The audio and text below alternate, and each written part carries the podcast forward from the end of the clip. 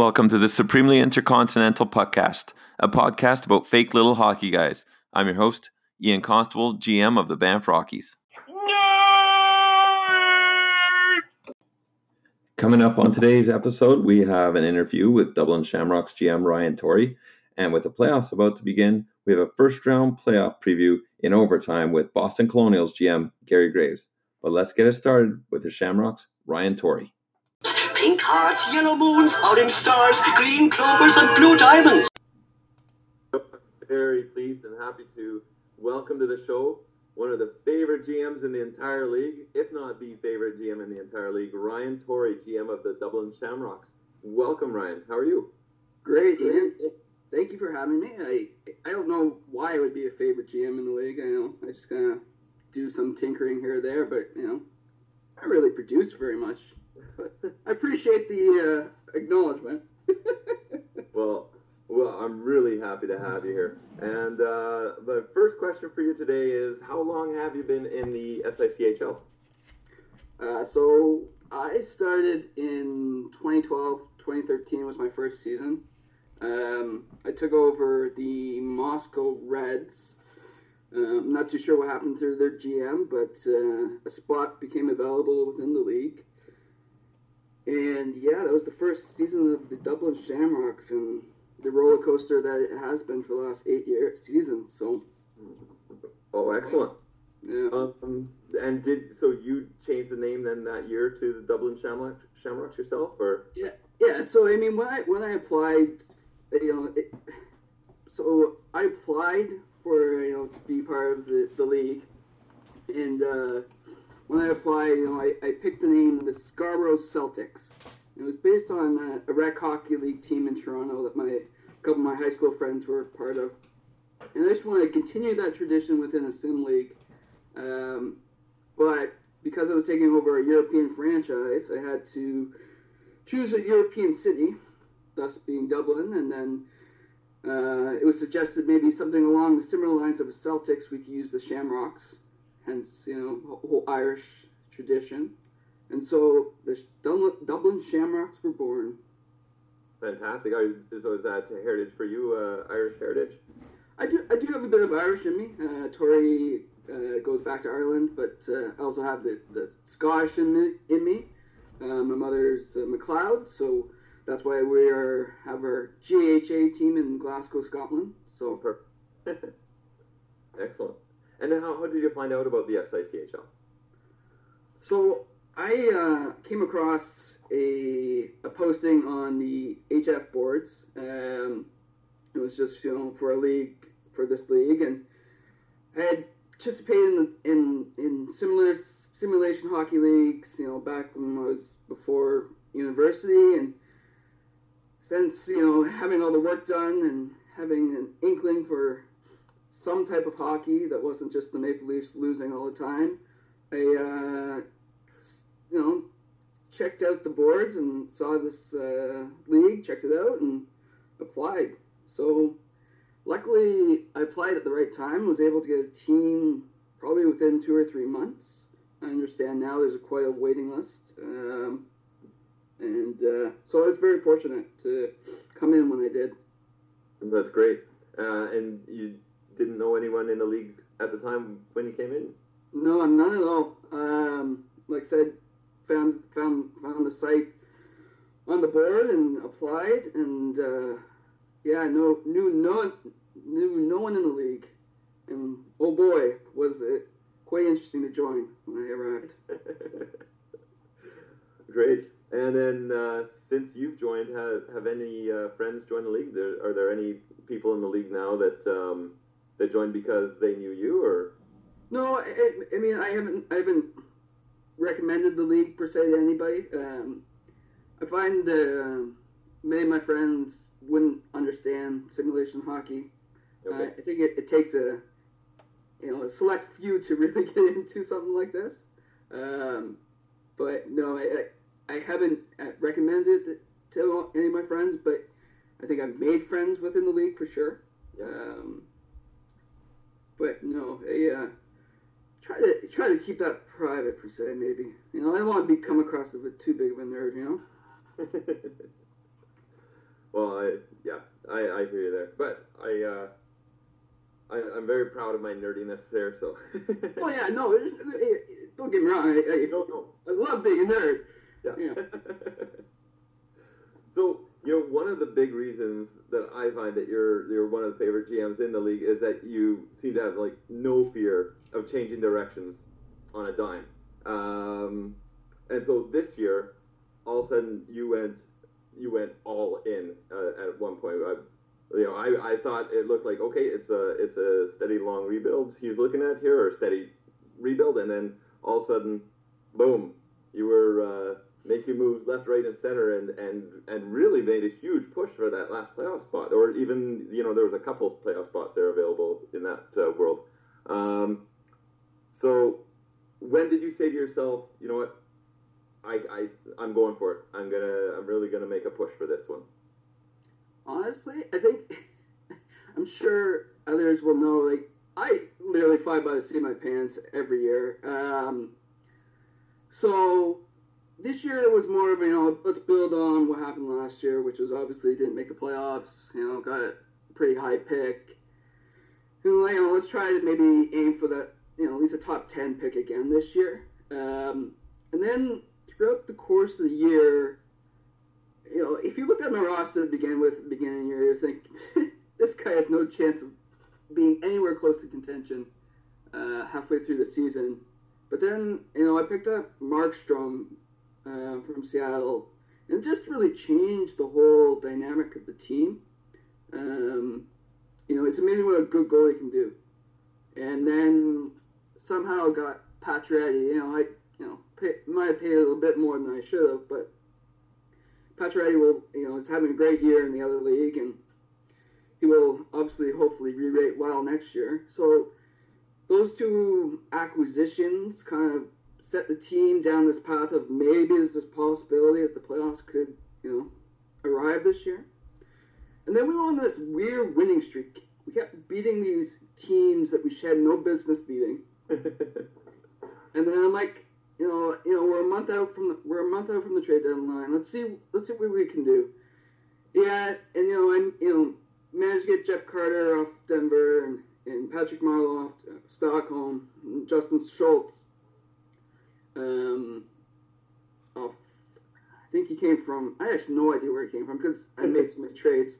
Um, and it just collapsed from there. So the sim, the sim's evil for sure.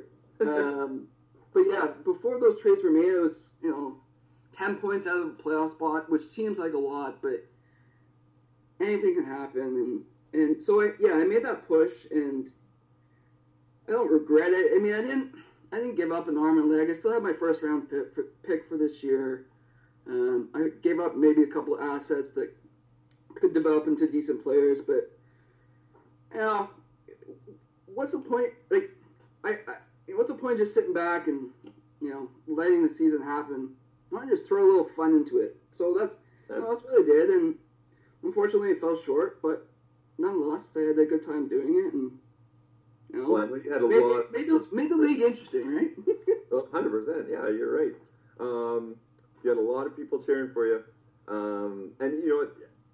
The same thing happened a couple of years ago. I, know, I remember after the summit, um, the your team your team was I can't remember where it was ranked in the very first. Uh, oh, we were we were ranked. No, we were ranked at last. I yeah, that was it. You, you, And- And there Go was ahead. Yeah, and it just seemed like there was this like, nope, that's not where I'm gonna be. And and you just you were so close to making the playoffs that year too. Like it's you've been right on the edge there of them. Um, and I mean, just we love to see it. It's fantastic. And you know what? A lot of those pieces that you picked up this year really look good for the future as well. Like that Pacioretty, I have to I have to admit, I was the guy battling for him. I was uh, I was the competition in the uh, I think in the main main competition in the trading there for Patrick. Uh, you got a great player in Pacioretty there, and that Markstrom is going to be like like you said, goalies are a good goalie can do a lot in this league, and so I really love those uh, those acquisitions. Um, so with all that, you come across as like having a lot of integrity, and and I never never really see you trying to lose on purposefully. Some some teams may or may not do that in the league, but to gain a position or two in the draft. But does it bother you when you see others do that? Uh, no, not at all. I probably should have realized that sooner than I had. Uh, you know, when I came into this league, I said, you know, let's, let's just create winning teams. like, I think I've realized in sim hockey, I have no patience. Um, and I think that's one of the reasons why I haven't tanked per se. Um, I mean, last year, you know, when the playoffs weren't in sight, yeah, I definitely might have taken, you know, my JHA goalie and played him in the in the pros. But like, I don't have any problem with people doing that. Like, it, it's the, the path they want to take, and so be it. You know, I just I just can't wait three to five years for a team to maybe potentially make the playoffs. Don't get me wrong, and I think your team is looking it's going to look great in again three to five years, but I just don't have the patience. and uh, and I think as as many people may think I'm good at this, I'm not good at this. I you know I just look at numbers, think they're going to work out, and make trades based on that. In drafting and drafting is not my strong suit. I know that. Um, I just don't laser focus in on what prospects are doing throughout the year, kind of thing. So, um, I just don't. again, I have no problem with people doing what they do. Um, for me, it's just I don't. I, I, I want to sit around and wait for a prospect prospect to develop, kind of thing. And that's why I probably have gotten myself into a number of bad situations. But nonetheless, um, you know. Well, your team, your team's right there, right? It's right there. It's it's it's uh, right on the edge of that playoff spot this year, and and next year, I think with those acquisitions you did make, uh, Markstrom and Pat, especially Pacioretty as well. Uh, I think you have a good shot for next year too. Um, speaking of those, like Markstrom and Pacioretty and other, uh, you grabbed some big pieces that are that are going to help you be in playoff contention next year. Um, are there any that you're most excited about moving forward? Any anything that you acquired this year could be any, either of those two. Could be anything else. Um, in terms in terms of acquirement, obviously Pacioretty and Markstrom for sure. I'm looking forward to see how Conor Garland re- re-rates next year. Um, yeah. He was having a great season there in Arizona. Mm-hmm. Um, as well as, I mean, it, it's an overpayment for sure, but Derek Brassard was having a rebound season as well. So um, definitely those players. I'm um, looking forward to see how they, you know, continue their development. Um, in terms of prospects, uh, obviously Turcotte, yeah, he had a down year in Wisconsin. When you compare him to uh, his buddy there, I won't mention his name. I can't remember his name, but apparently he's doing well. uh, but uh, yeah, no, Jason Robertson had a, a pretty good uh, first year in Dal- in Dallas's uh, farm league. He scored about 25 goals, about 50 games, and then uh, a couple of the uh, goalie prospects I have my eye on. Obviously, Dustin Wolf, which you are a huge fan of, it seems. had a pretty good, pretty good year in the top. and then uh, another goalie prospect is uh, Filip Larsson, who's in the Detroit organization, played a year at Denver, and then has uh, is playing in the in the ECHL this year. But uh, he looks uh, looks like a future future number one in Detroit. So, uh, but you know, as I said in my mentality, uh, you know, a few minutes ago, who knows if they'll be on my roster come two years from now? But uh, you know, it, it, it's definitely exciting. There's definitely uh, hopefully some hopefully some prospects to look forward to in the future. Absolutely. Well, I think that Dustin Wolf pick. You, you, said you're you said you're not that great at drafting, but I, I disagree. That Dustin Wolf pick was fantastic, and he was my he was my next guy on the board. And then you picked him, and I was no, no. But uh, I mean, he was drafted in the as uh, as someone else in our league put it, the Nahal League. Um, um, in the seventh round, like fourth last pick, but uh, you grabbed him in I think the fourth round, and I don't think that was a reach at all. I think that was I think that was amazing, amazing uh, uh, value what you got there. He's going to be fantastic. I mean, just being the WHL goaltender of the league, and uh, he really, in my opinion, he was the best goalie in all of the CHL this year. Um, so, as Gary and I talked about last pod, uh, podcast, you made the most trades this year. Is Yeah. there a team in the league that you find that you trade the most with, or So I, I, I did account. I did account for this year. Okay. Um, and I, I, I guess you guys come up with like 43 trades or something like that. But the teams I traded most with were Seattle and Hamilton. okay? But Hamilton, uh, Hamilton was just behind you in number of trades, so that makes a bit of sense.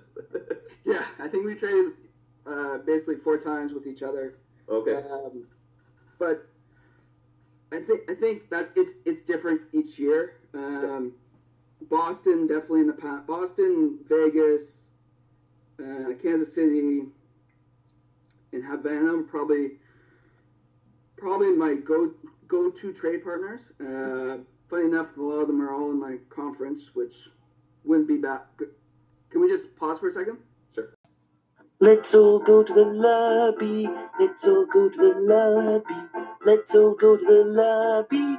Get yourself some snacks. All right, welcome back. We are with Brian Torrey, GM of the Dublin Shamrocks, and we were just talking about um, trade partners and and uh, who we've traded uh, might trade most with maybe in the league. Uh, you were mentioning a couple from your own division there, Havana, and uh, and then of course this past year with uh, Hamilton making the second amount, second most amount of trades. That uh, Hamilton had a bunch with you this year, but over the years it changes a bit. Hey. Oh yeah, year in year out, it really depends on where everyone's at. where everyone's at. But. I mean, I also I think I realized um, when I was thinking about this question, and there are some GMs I rarely trade with, Mm-hmm. um, and I don't think I've made a trade with uh, uh, with the Raiders. Um, you know, just because you know he's he likes to grow his talent Right. And uh, it just there's unfortunately there's nothing, nothing, nothing, seems to work out. Like Hamburg got Pacioretty. I, you know, I, you- before I was trying to get Pacioretty from the Raiders. You know, I ended up lucking out and getting from Hamburg, but it just we could never settle on anything.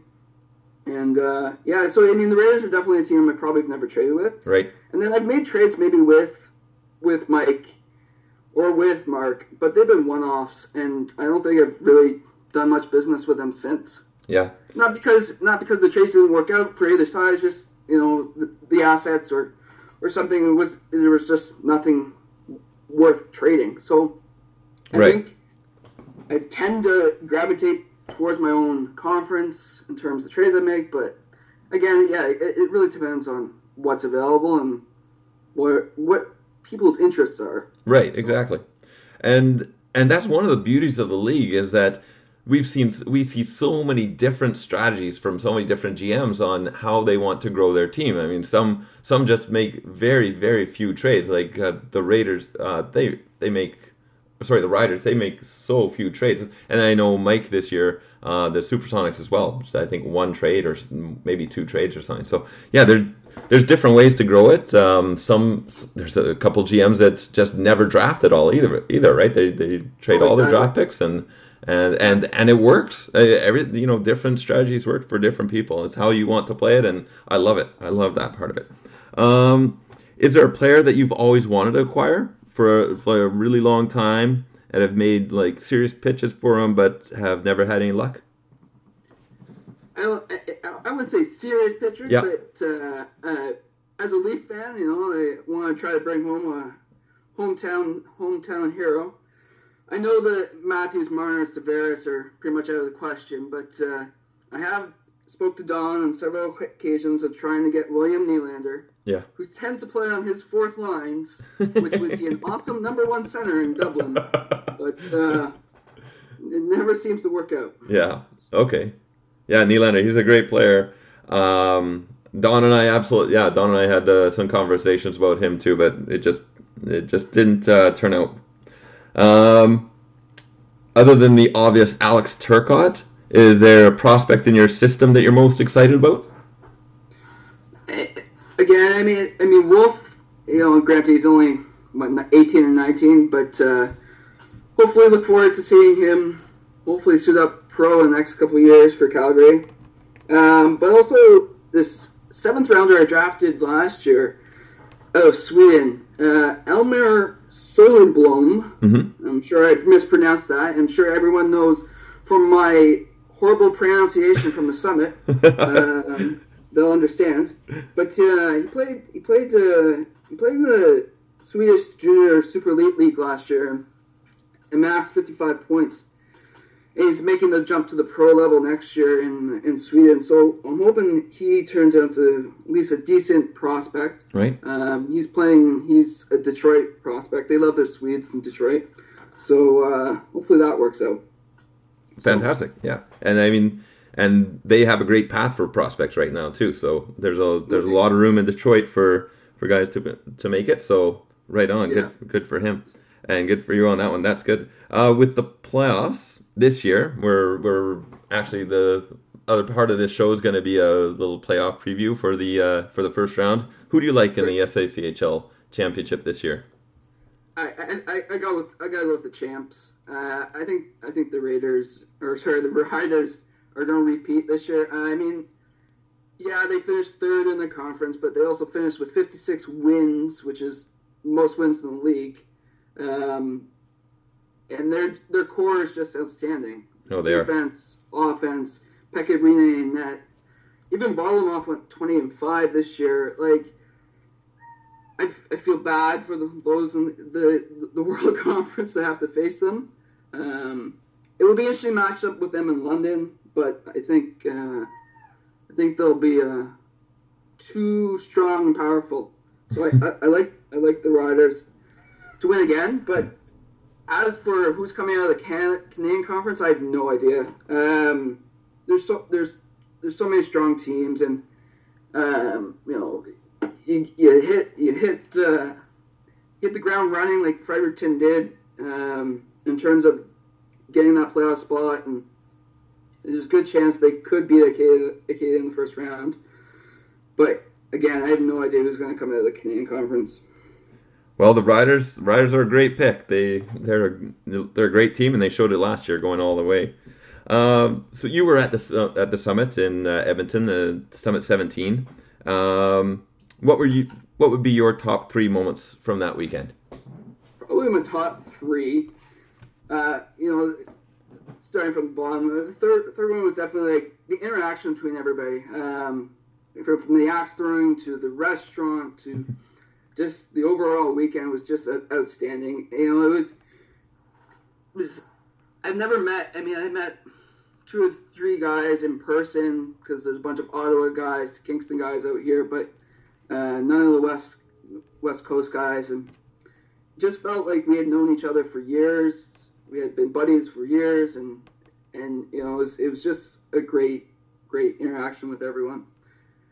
Um, number two was probably the barbecue. The barbecue was great. Um, from the power video power rankings to just hang out and being able to talk hockey, talk nonsense, talk fake hockey was awesome. and then the uh, draft itself was was unique. You know, having everyone in the room, being able to talk trades right, you know, right there and then.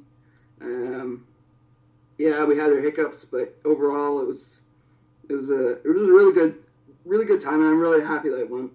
Yeah, it, it really was an amazing time, and that talking about that draft, the, actual draft and the and the trade talk. I mean, it was constant. People were walking around like, you know, people were leaving their their team tables, constantly going over talking trades all around the place as it's going on, and having um, uh, having Guy and uh, Henry up there interviewing us uh, after we'd make our picks, and the music for each team that uh, that uh, Bryce put together, and it's just everything, right? It's just it was incredible, and getting up to being able to go up to that podium like.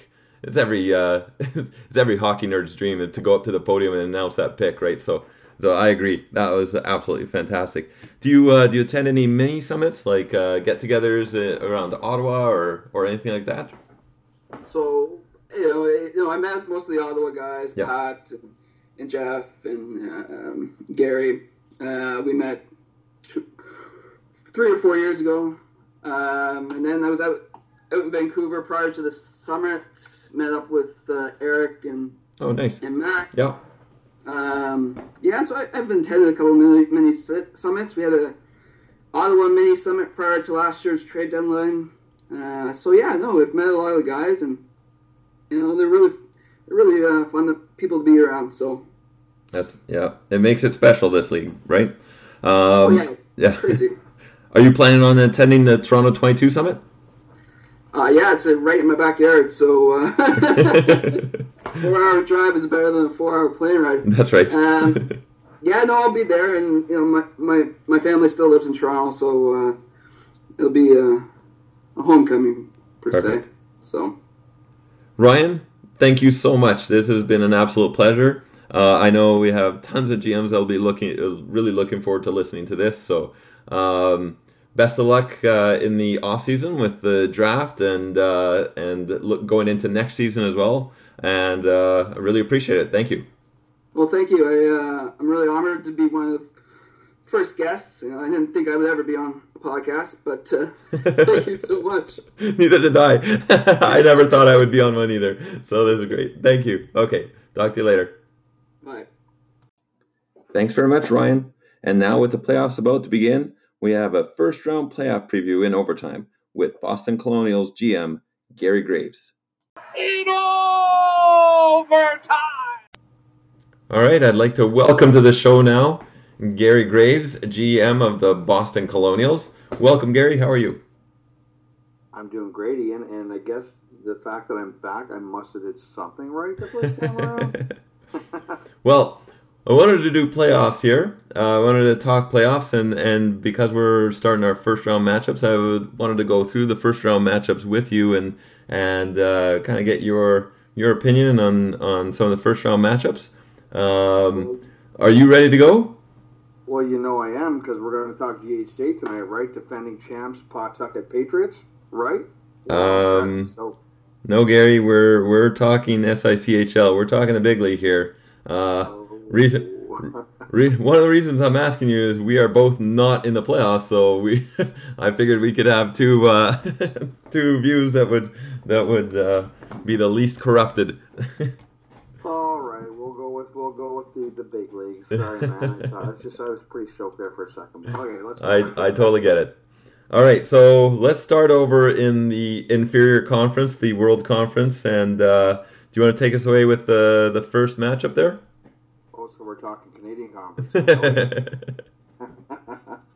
All right, yeah, let's let's kick it off. Um, so World Conference, uh, one versus eight, and I I want to say this is going to be a pretty good matchup, but we'll see. Um, so it's the Revolution, um, Mr. Jeff uh, and uh, and Dusty's Aces.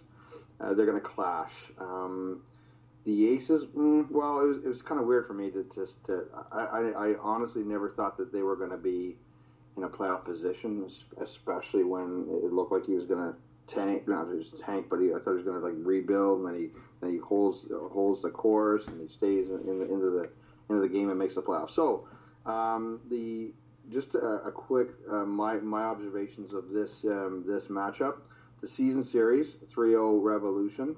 Uh, so that bodes well for Jeff. Um, I, I I'm not sure if Jeff has made it out of the first round in a long time. I might he might have made the second round last year. I'm not sure, but um, but like I say, the season series 3-0 um, uh, is looking good. I think uh, for Havana's side. I, I I think obviously the key performers here are, are Draisaitl with his 112 points. That's a, an amazing season, and Huberdeau uh, with 89 points, and McDavid at 81 points. Well, one, one would think, well, McDavid, why why isn't he the like the best player in the league? Well, I think he still is, and, and, and he's going to be, and he could be a huge factor in, in the Revolution run this this um, this spring. It's spring, right? I can't remember anymore. Yeah, yeah. it is spring. It is spring. yeah, so I, I I looked at the date today and realized we're almost into May. So uh, and Bernsey with 80 points, man, like that's that's some pretty decent offense to, to roll with. And then he's got uh, he's got his goalie there with with a 913 save percentage and a 2.52 GAA. So um, he's looking pretty good. Uh, I think, like I say, the one of his key injuries probably Lindholm, um, which I, I, would say is near dead, but uh, 59%. Um, fourth best PP in the league, um, PK 18th, not the greatest, but um, I, I, think, like I say, the Revolution looked pretty good up front, um, and, and, having Burns on the back end to, to, to key your power play is pretty sweet, eh? So, uh, and for the Aces, I mean, they got Kuznetsov at 52 points. Um, I want to find more here, but I'm not. Um, they got Darcy Kuemper with a, a 919 save percentage and a 2.43 uh, goals against average. So that he's going to have to. I think uh, Dusty's going to have to rely on some stellar goaltending to get him through this series. I'd say he's got no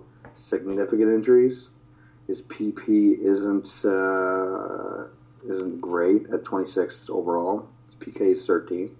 Um, I think uh, the Aces, in my books, the Aces key to the series will be fine lines that gel fast and shut down Havana scoring somehow.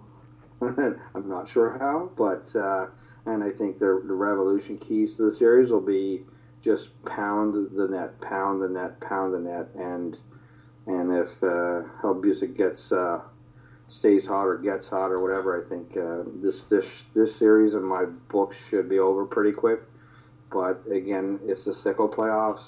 Anything can happen in round one.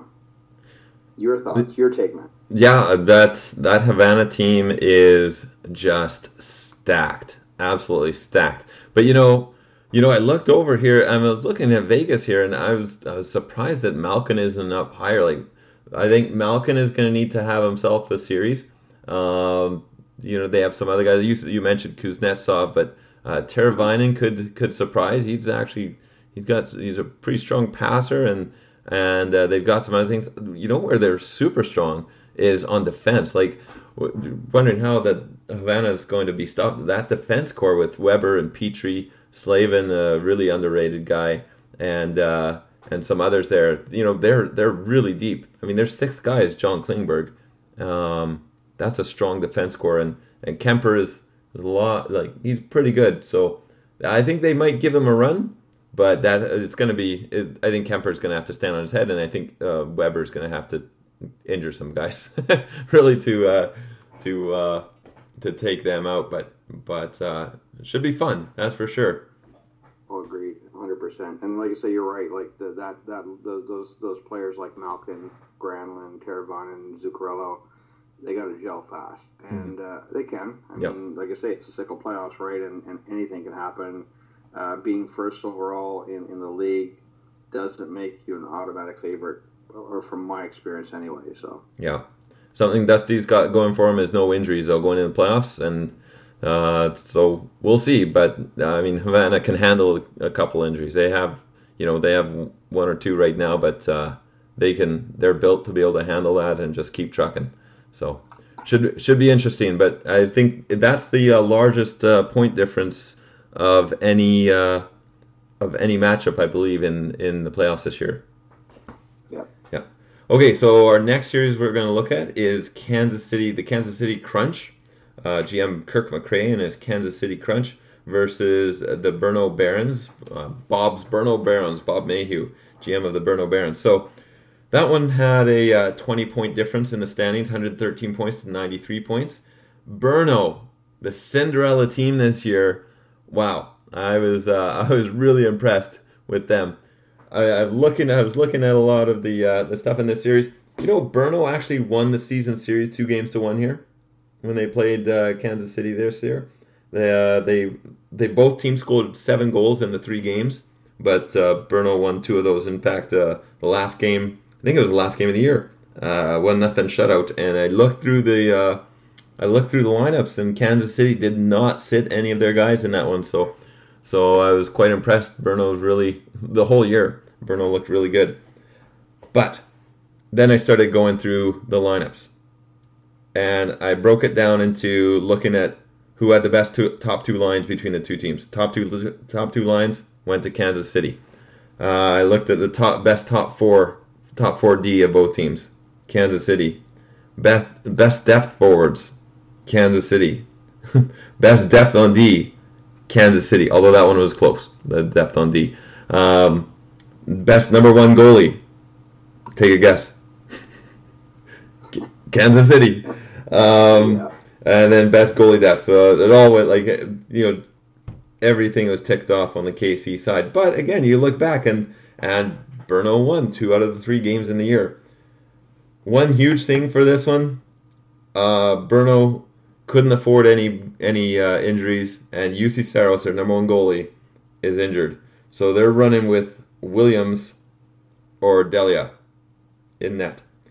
So that's uh, it- you know Kansas City's looking at two injuries, uh, one one to Brayden Schenn, another to Nico Hischier, but uh, that's a very deep team. They're going to be able to handle that. Uh, Tarasenko and Nugent Hopkins and Matthews and Getzlaf, these guys are fine. Uh, also on defense, they're fine. No no injuries on defense. Ekblad and Green, um, yeah, they're going to be okay. And in net, no injuries again. Dubnyk and they even their backup Corey Crawford is, is ready to go. So the points, uh, the, the top point getters for both teams this year, Dadonov for Kansas City with 67 points, Kevin Hayes at 59, and Tarasenko at 58. You know, really close to Brno's top players. Ryan Dzingel, 64 points, so only three points off Dadonov. Namestnikov, who uh, I believe Brno picked up last year from who? Guess who? Kansas City. Namestnikov had 61 points, so uh, he would have been second on the crunch this year in scoring. And then Matt Dumba with 44. The goaltenders Dubnyk uh, 2.33 goals against average, and Saros had a 2.66. Uh, I'm sorry, I think this one's going to be over in five. I'm, I'm picking Kansas City in five, four games to one. Brno's uh, Cinderella run comes to an end. I, I just it's just too deep to to to look past them. How about yourself? Surprised you gave him one game, but uh, yeah, you're right. I mean, anything can happen, and, and maybe uh, Kuznetsov uh, comes back to haunt them. But uh, I mean, even looking at the Crunches lineup, like you got to think that man, like they should have more points in those top lines, right? And anything. Like you look at the Matthews and Tarasenko and Dadonov and Ekblad and all those guys. I mean, they're they're a deep team, and you're right. They they're deep all around, and they're they're a pretty scary looking team when you stack them up against uh, Brno, right? So um, I I can't even give Brno a, a, a win, especially with uh, their goalie out. So I I mean I have to say it's just like a four nothing sweep of Kansas City, but again, like I say, it's the second playoffs. Weird things happen. I mean, some teams have been able to pull off like a championship with a backup goalie. So um, Absolutely. yeah. Yeah. Well, I, I I think the story of the year so far has been Brno and and the run they made and and just making the playoffs in the first place. But I think uh, Namestnikov, this is just a story in the making. If Namestnikov, um, after being traded from Kansas City to to Brno, can take down can take down Kansas City, uh, we'll have the new story of the year. That's for sure. Uh, let's move on to the next series. Uh, and who are we looking at in that one? All right, so uh, some of my favorite GMs. Uh, Okay. so we're, we're gonna look at the Riders, and I I'm gonna try to to, to pronounce this T. Rek, Reykjavik. Reykjavik, yeah. Reykjavik. Riders. Um, they're defending champs, are they not? They are. Uh, yeah. Well, it's a world, right? I mean, you gotta have uh, the champs of the world, of course. Versus uh, my buddy Michael Orm's Monarchs, and the Monarchs have improved. They sure um, have. a lot, and uh, and the season series actually was five one for the Riders. So one would think that this should be an easy uh, run for the Riders. Again, I I'd, I'd hate to look at season series and say that's how uh, you know that, that this is going to go, and, and I don't think. Uh, again, I don't look. I haven't looked at any stats re- regarding season series and playoff wins, and um, I, I, I think once the playoff um, the playoffs hit, like it, those those numbers and, and those games are out the door, right? So um, I think this is going to be uh, like a, an offense versus defense uh, World Conference edition, of course. Um, Riders offense potent, but London, as, and as you mentioned, I think the the last uh, puckcast that they're stacked with uh, talents, uh, talent in nets and uh, and D. But does D win championships? Mm, we'll see, right? Um, just some key performers for um, the Riders. Uh, we're looking at 88 points uh, from uh, Point. Um, point 88 points from Point. Uh, and uh, Varlamov uh, looks pretty solid too, with a 918 save percentage and a 2.38 uh, goals against average. Um, no uh, key injuries. Uh, they got uh, a nice tidy uh, eighth uh, on the on the power play uh, overall team team overall, and uh, uh, but their PK was 29th. Um, I'd say for, for me, the Riders' key to this series would be just basically keep those uh, first top uh, two forward lines rolling. Find a hot netminder, and uh, I guess Rene, Pekka Rinne hasn't been it so far. So uh, the Monarchs, your key performer is guess who, Mr. Uh, Ovechkin, uh, but only 66 points. But again, like I say, um, uh, I see a, a lot of teams where I, I thought there, there should have been more offense uh, from specific players, and, and, he's, and he's got the uh, the Ben Bishop uh, in between the pipes, the big man. So um, key injury there, uh, Hanifin, he's still dead. uh, I think at a 68% uh, rating now, so I'm pretty sure he isn't coming into these playoffs unless uh, unless the playoffs go into next September. Um, and uh, his power play though, 29th, not scary. Um, buck 30, so bid, bid mid pack on, on the PK. Um, so basically, I think the key key key, key to Orm's win here would be stop the Riders' offense at all costs. Um, yeah, shut them down, and uh, and again, let's just quickly look at um, those lines for the Riders. Uh, again, like so, you had uh, Brayden Point, uh, my boy Sean Monahan, um, Atkinson, Pietrangelo on D there, running the, the PP. I mean, he's got he's got good good uh, good players up front, right? So um, I, I love the the Riders' offense, and and will they repeat as champs? Mm, we'll see. Um, but they will have a, a. I think this will be a tough series against the Monarchs. Uh, again, I don't go by season um, series, right? Uh, I think anything can happen in the playoffs. And uh, and like I say, Orm's got uh, a bit of offense there too, uh, in terms of Ovechkin, Duchene, Steen, and Aho. So I mean, I don't think it's I don't think we're we're looking at a complete mismatch here. So again, it's offense versus defense. I want to say if the Riders are going to lose, they'll probably lose this round. But uh, I think they'll edge out the Monarchs in seven. That's Okay. Going seven. Going seven, I see. All right.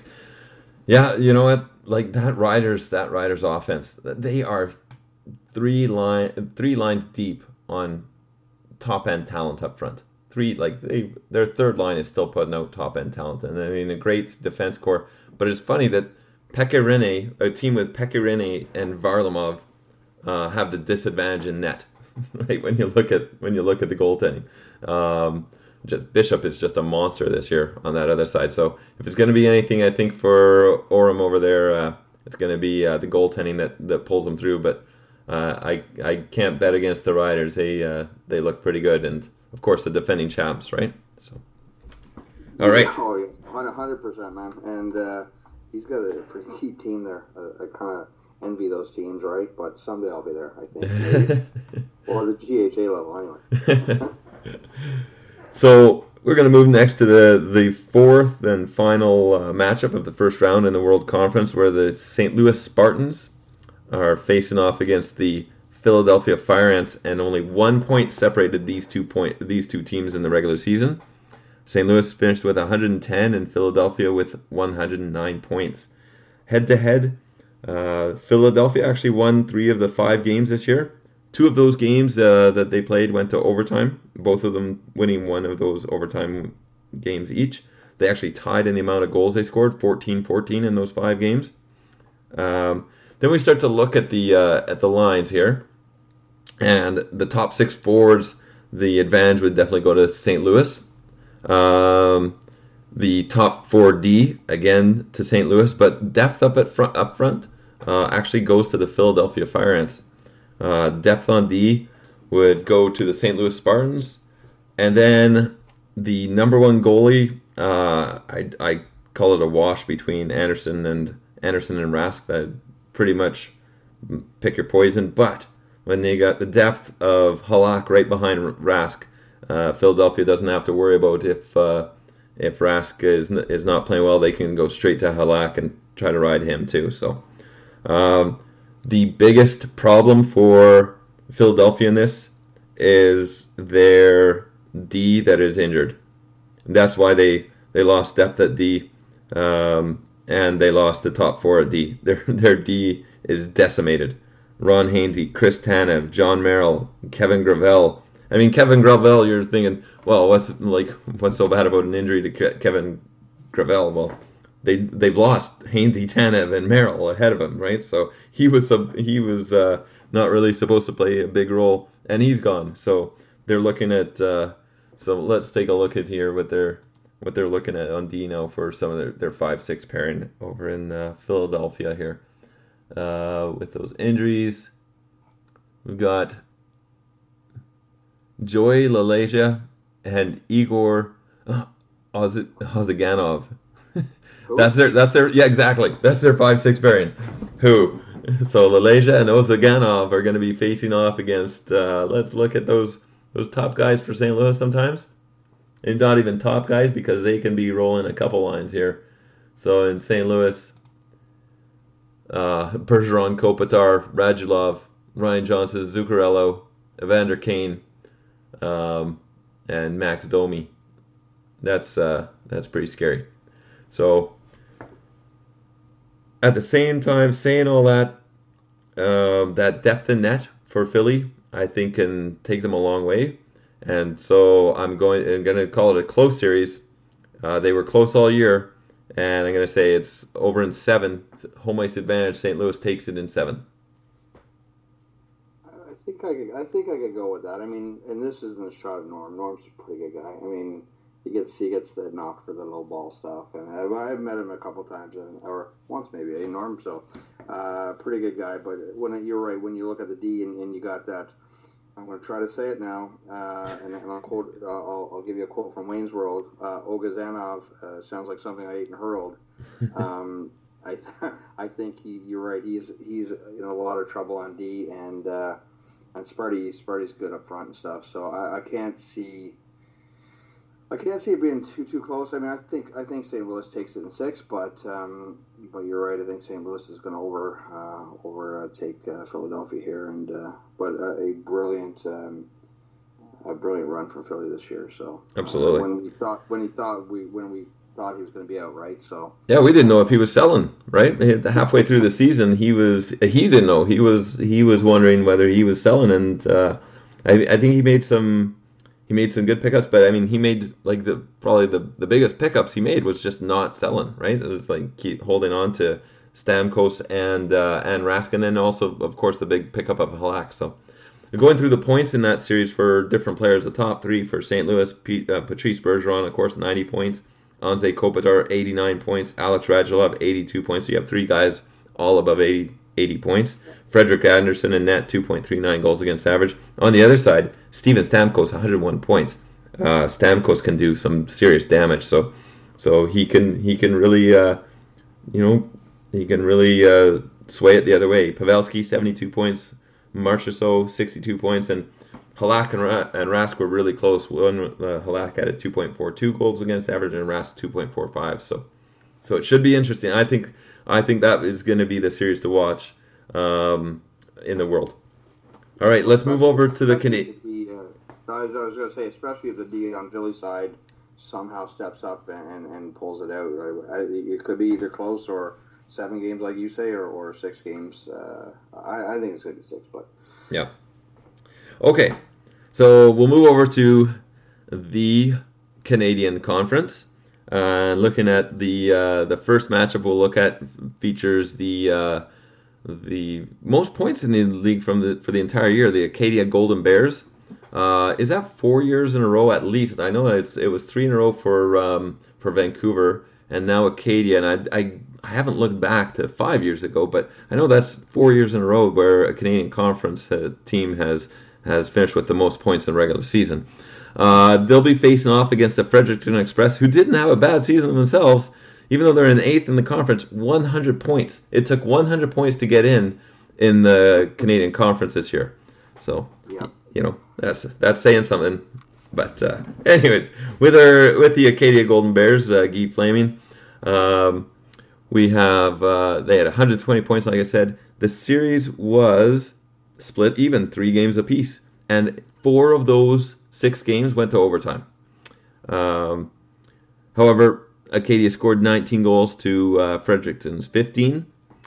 Looking at the lineups, um, top two line, comparing the top two lines, Acadia gets the the edge there. Top 4D, Acadia gets the edge. Depth forwards, Acadia gets the edge. Depth D, guess what? Acadia gets the edge. However, somewhere where Fredericton can do some damage, number one goaltending. Vasilevsky is uh, is definitely the the edge goes to Fredericton Express there. Uh, he had a fantastic year. But goaltending depth, if anything happens to Vasilevs- Vasilevsky or if he struggles, they have no one to go to uh, in Freddie's in Fredericton. So so goalie depth would is definitely favoring the Acadia Golden Bears.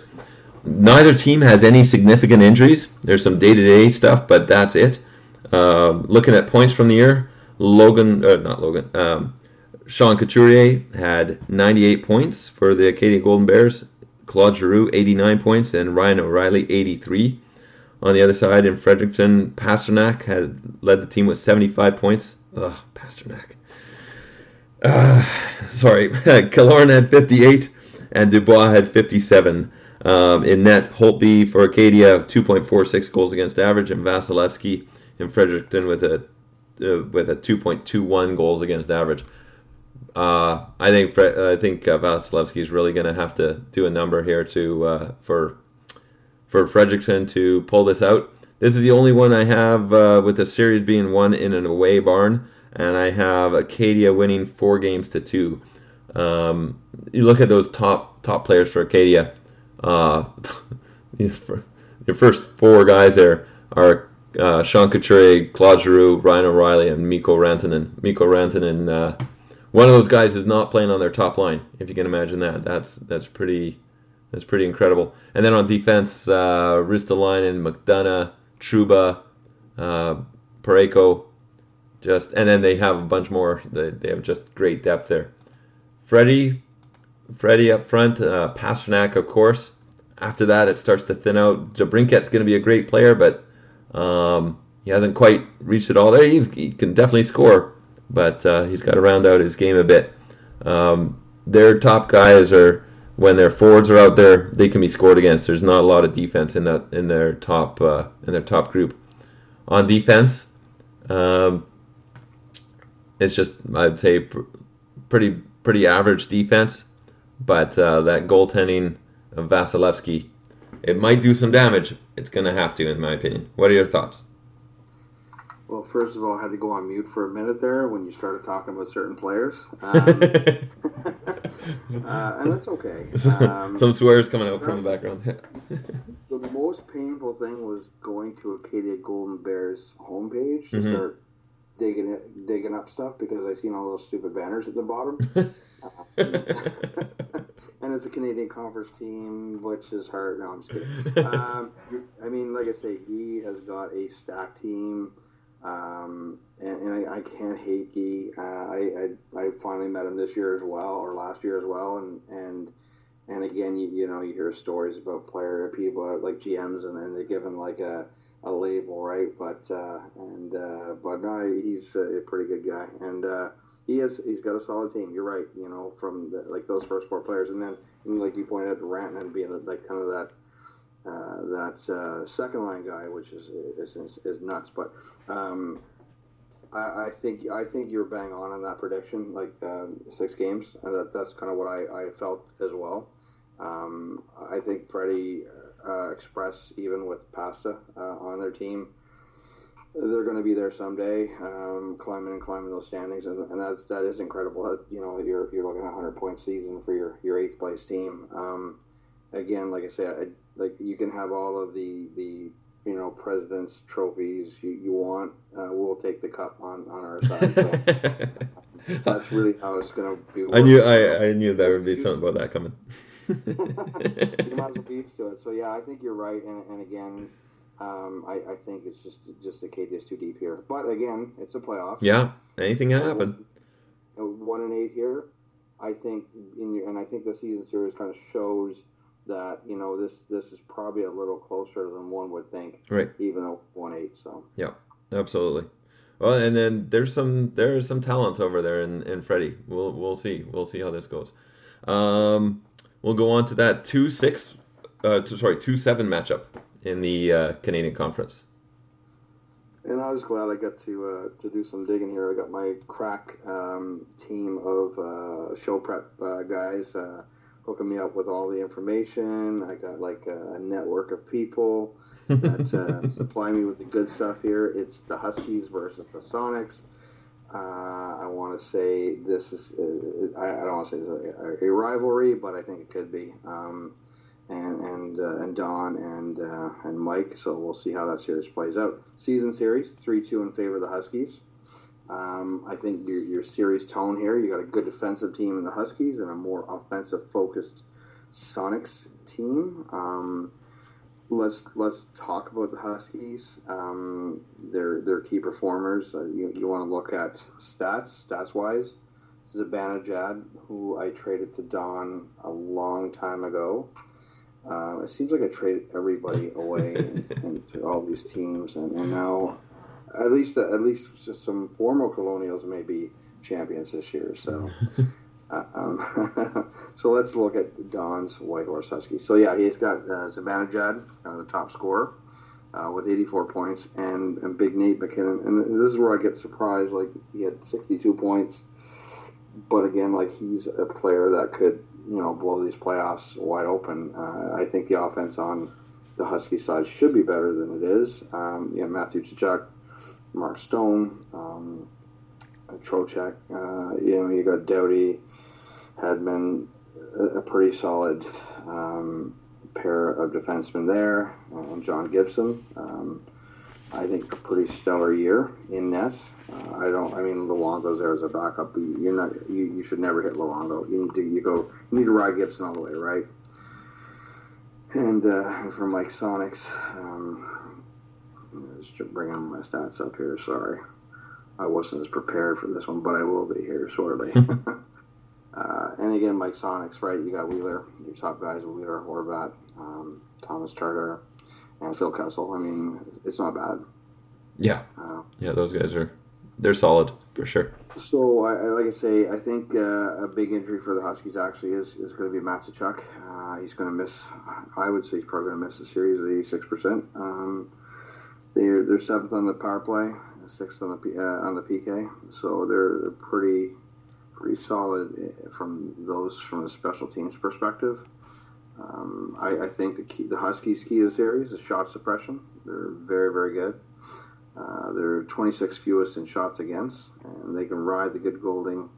Good go, uh, they can ride the good goaltending. They're the, so you know Gibson's first in the league. So, uh, and for the Sonics again, like I say, you got Wheeler and Horvat, and, and in goal you're you're riding uh, Mrazek, which I traded to Mike for a third at one point. Oh my goodness, why is that coming back to haunt me?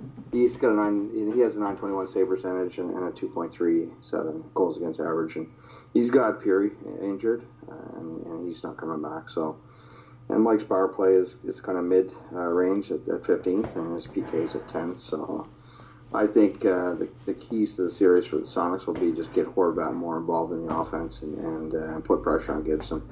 Got to be physical with these Huskies. They're either going to be puppies or they're going to be um, they're going to be some nasty dogs. So, uh, I, and I, and I want to say, I want to say Don is going to win here, but I, I think this is where you're going to see perhaps a, a, an upset um, in the making, and I'm going to give it seven games for the Sonics. So I'm going to Oh. give this maybe my first upset. That's bold. That, That's that is bold. I like it. I like it. I think, and I, th- I think the break it down. yeah, I think the key to the series will be Tom Wilson in Edmonton. Uh, if Tom Wilson can take out a couple of guys, if he if he goes Tom Wilson style, and uh, there's a couple big injuries in in uh, Whitehorse, we we have a like you said, we could have that upset there. Tom Wilson uh, has been known for to uh, to lay the body uh, in some not so great ways, and uh, and he is yeah he can really do some damage.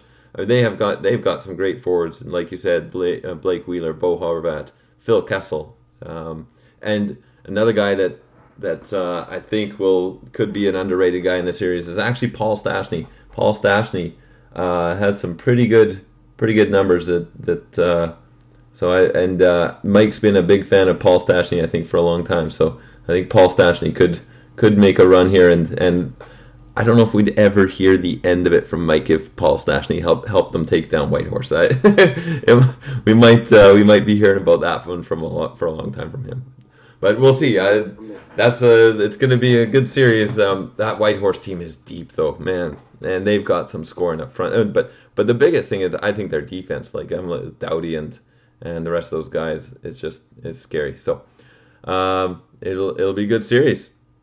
All right, that next series we're going to talk about is the Nova Scotia Schooners uh, versus the Calgary Mustangs, three versus six. Uh, so Eric's Schooners versus Matt's Mustangs, and uh, the season series in that one went two games to one for Nova Scotia. Uh, it was seven six in those in those games in total of goals, so pretty close. Uh, there were no OT games in that. Um, there was seven points separating the two teams. Nova Scotia had 113 and Calgary had 106. Nova Scotia really seemed to uh, limp into the playoffs. He like Nova Scotia was was going so strong um, mid-season and uh, into the into the second half of the season and uh, the last 20 games or so. Uh, poor Eric hit a wall, and so we'll see if that really affects him going in here. He um, he actually lost one really important player there that uh, that could be a huge huge detriment to, to, Nova Scotia in this series. He lost Roman Josi, and uh, that's gonna that's a big hole to fill. So looking at the uh, top two lines, I gave that to the Nova Scotia Schooners.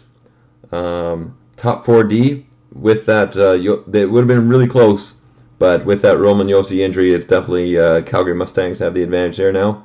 Uh, depth forwards go to Nova Scotia depth D to Nova Scotia. Number one goalie. It's funny with Bob Bobrovsky on the other side, but number one goalie goes to Must- the Calgary Mustangs uh, with Leonard. Uh, depth in that, I I see that as pretty even between the two.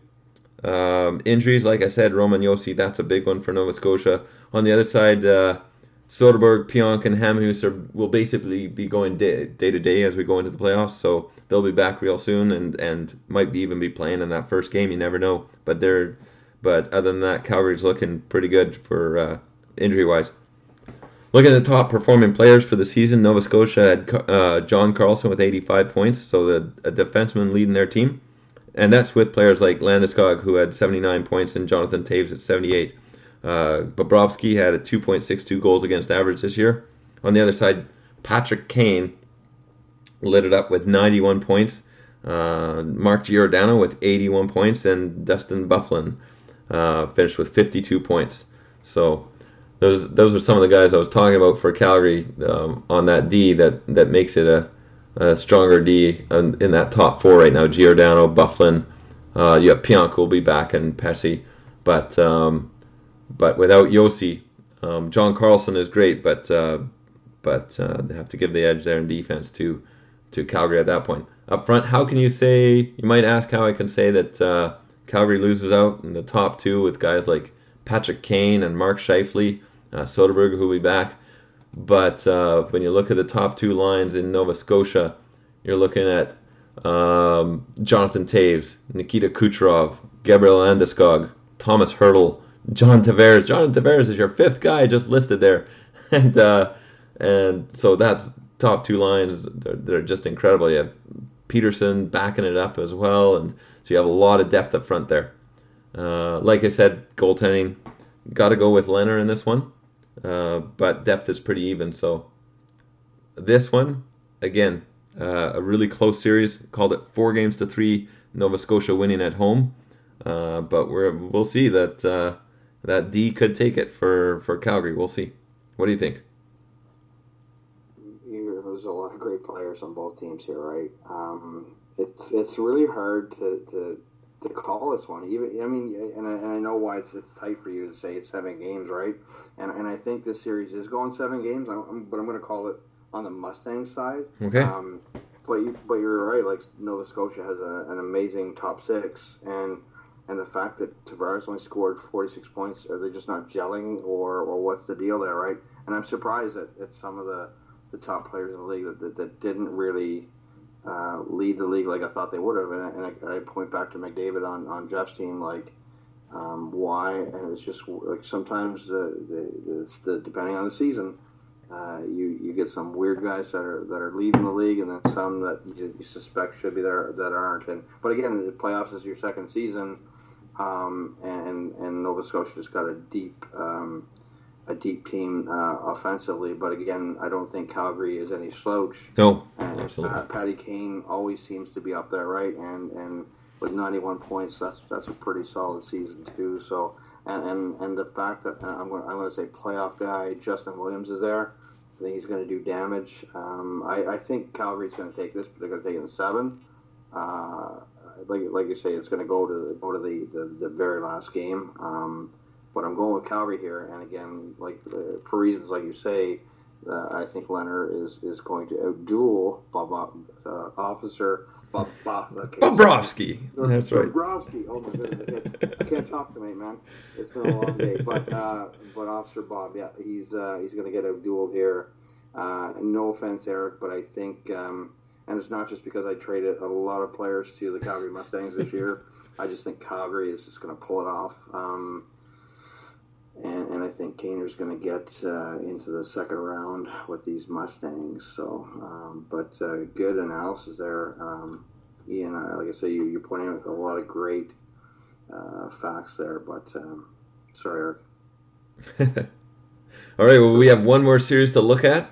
Uh, do you want to do you want to take us through that series? Yeah, this this the Slam Wagon. Uh, so we got uh, Norseman versus the Slammers. Um, season series actually went to the Slammers. Um, I, again, I'm, I'm a little surprised that the Norsemen didn't uh, do a little better this year, but uh, they're still a great team. They got Crosby, right?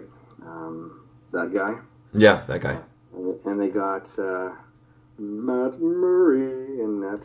um, uh, with a 917 save percentage and a 2.43 goals against average. Um, uh, key injury for them will be Ellis uh, at 84%. Um, he's going to be out for a bit. Uh, their power play not not super awesome at 22nd in the league, and their PK uh, at 20th. Um, again, I think what the, the, the key for the Norsemen here will, will probably be using uh, team depth to outwork the Slammers. Um, and I hate to say it, but unimpressive back end. Um, but uh, for the Slammers, key performers obviously uh, Brad Marchand, 92 points, and Backstrom with 88. Um, it's a pretty good uh, one-two punch. And, and they got uh, Elliott in net. Um, so I mean, like I say, it's I, I think goaltending is I want to say about even here. Um, the key injury for the Slammers, of course, is going to be Parise. He's super dead. um, 27%. Um, I think he's on life support right now. Uh, for them, uh, which I thought was an amazing stat, was a third in the power play. So uh, their their special team there is going to be um, is going to be pretty. Uh, you don't want to go on. Uh, you don't want to go on the the uh, the PK against that team. Put it that way. Um, and I'm just going to bring up some stats here just so we can continue on that discussion. Um, and, and I and Pat actually the Slammers is one of those teams where I thought they were going to start rebuilding at the start of the year, and he stayed the course and and uh, and made it into the playoffs. So I mean, like I say, having Marchand, Backstrom, of course Erik Karlsson um, on on the uh, running the, the power play, uh, and 65 points. Right. Um, not bad. Again, I think a key a key loss will be Parise, uh, who is uh, their fifth best scorer. Um, but, but they got a bit of offense, like I say, at Hornqvist and, and, a couple others, right? Um, and uh, and Elliott uh, again. Like I think I think for goaltending, it's about a split. Um, uh, I think, like I say, the, the depth wise, uh, I thought the the Norseman had more. I, again, you had Crosby, right? Carlson, the, the best hair in, in hockey, or the best hair, Carlson. Is that uh, how he how he frames it? Right. Uh, got, he's got you know Bonino, Hoshi, um, and Jamie Benn. Again, I, I, I thought we would have seen a, a little more maybe uh, out of Jamie Benn, but um, but I think overall, um, I'd like to jump on the slam wagon here. Um, but should I? I don't know. I think the Slammers' key to the series will be basically shore up the, the defensive side of things and, and and getting the right matchups in play, right? So, um, again, the season series is won by the Slammers. Um, I, I, don't think it'll be. I don't think it'll be. Uh, I think it'll be closer. Uh, I think. I, I, really think that the Norsemen are going to pull it out in in, in 7 um, mm-hmm. I think this is going to be a long series as well. And uh, as much as I'd like to jump on the slam wagon, I can't this year. I think it's going to be the Norseman and, Matt Murray. Um, he's going to pull it off, maybe, and uh, we'll see. Yeah, you know, you know what? I think every team needs to face adversity, and and Vancouver Island really faced adversity at the start of this year. Uh, and since then, if I I don't have the stats in front of me, but I, they might be they they might be the hottest team in the entire league since the since about like the four, 30 or 40 game mark. Um, I think if I'm calling a team actually to go all the way, it's going to be the Norsemen this year. I think they've faced that adversity now. Uh, I think this first round myself, they uh, I think they're going to kind of cruise through it a bit. Um, no offense to the to the Slammers, they've got some great talent, but um, but up front with that loss of Parise, uh, they're really left with only a one-two punch of um, of Backstrom and Marchand. After that, it's pretty thin. So I think the Norsemen are going to get through this one pretty quickly myself. Um, but we'll see. I mean, th- like you said, it's the playoffs, and and uh, the Slammers took the series, season series, right? So who knows? But so uh, did you hear that, Pat? Ian is not giving any confidence to I am. I like that defense core. I like that defense core, and and just that Parise entry, I think, just hurts too much. no offense, Pat. well, I, I, would be offended, Pat. All right. Well, we we'll see. We'll see what happens in this first round. Um, but thank you very much, Gary. Really appreciate you coming on and, uh, giving your insight, that uh, that world side insight, and uh, and even though you know you know, the world may not uh, have all the answers. Uh, we we still appreciate it. No, thanks for having me on. And, and, again, like I said, I tried to be a little more uh, balanced in my opinion this time, just because I'm not in the playoffs. And well, sure, I should. Say I'm not in the playoffs. Yeah. I'm the defending GHA champions. GHA still matters. It does. The Avalanche are coming for you. Thanks again for having me in, and uh, anytime, and uh, I hope everybody uh, enjoys this uh, this first round overview extravaganza. You bet. Okay. All right. We really appreciate it. And we'll talk to you soon, Gary. Thanks for coming on. Cheers, buddy. Take Bye. care. Thanks very much, Gary. And I want to wish the best of luck to all the teams in the SICHL playoffs this year. If you'd like to be on the show in the future, uh, if you have anything that you'd like to add to the show, you can DM me on me at Twitter at SICHL Rockies, and love to hear from you. So, thanks again to my guests today, Ryan Torrey of the Dublin Shamrocks and Gary Graves of the Boston Colonials. Best of luck, everyone.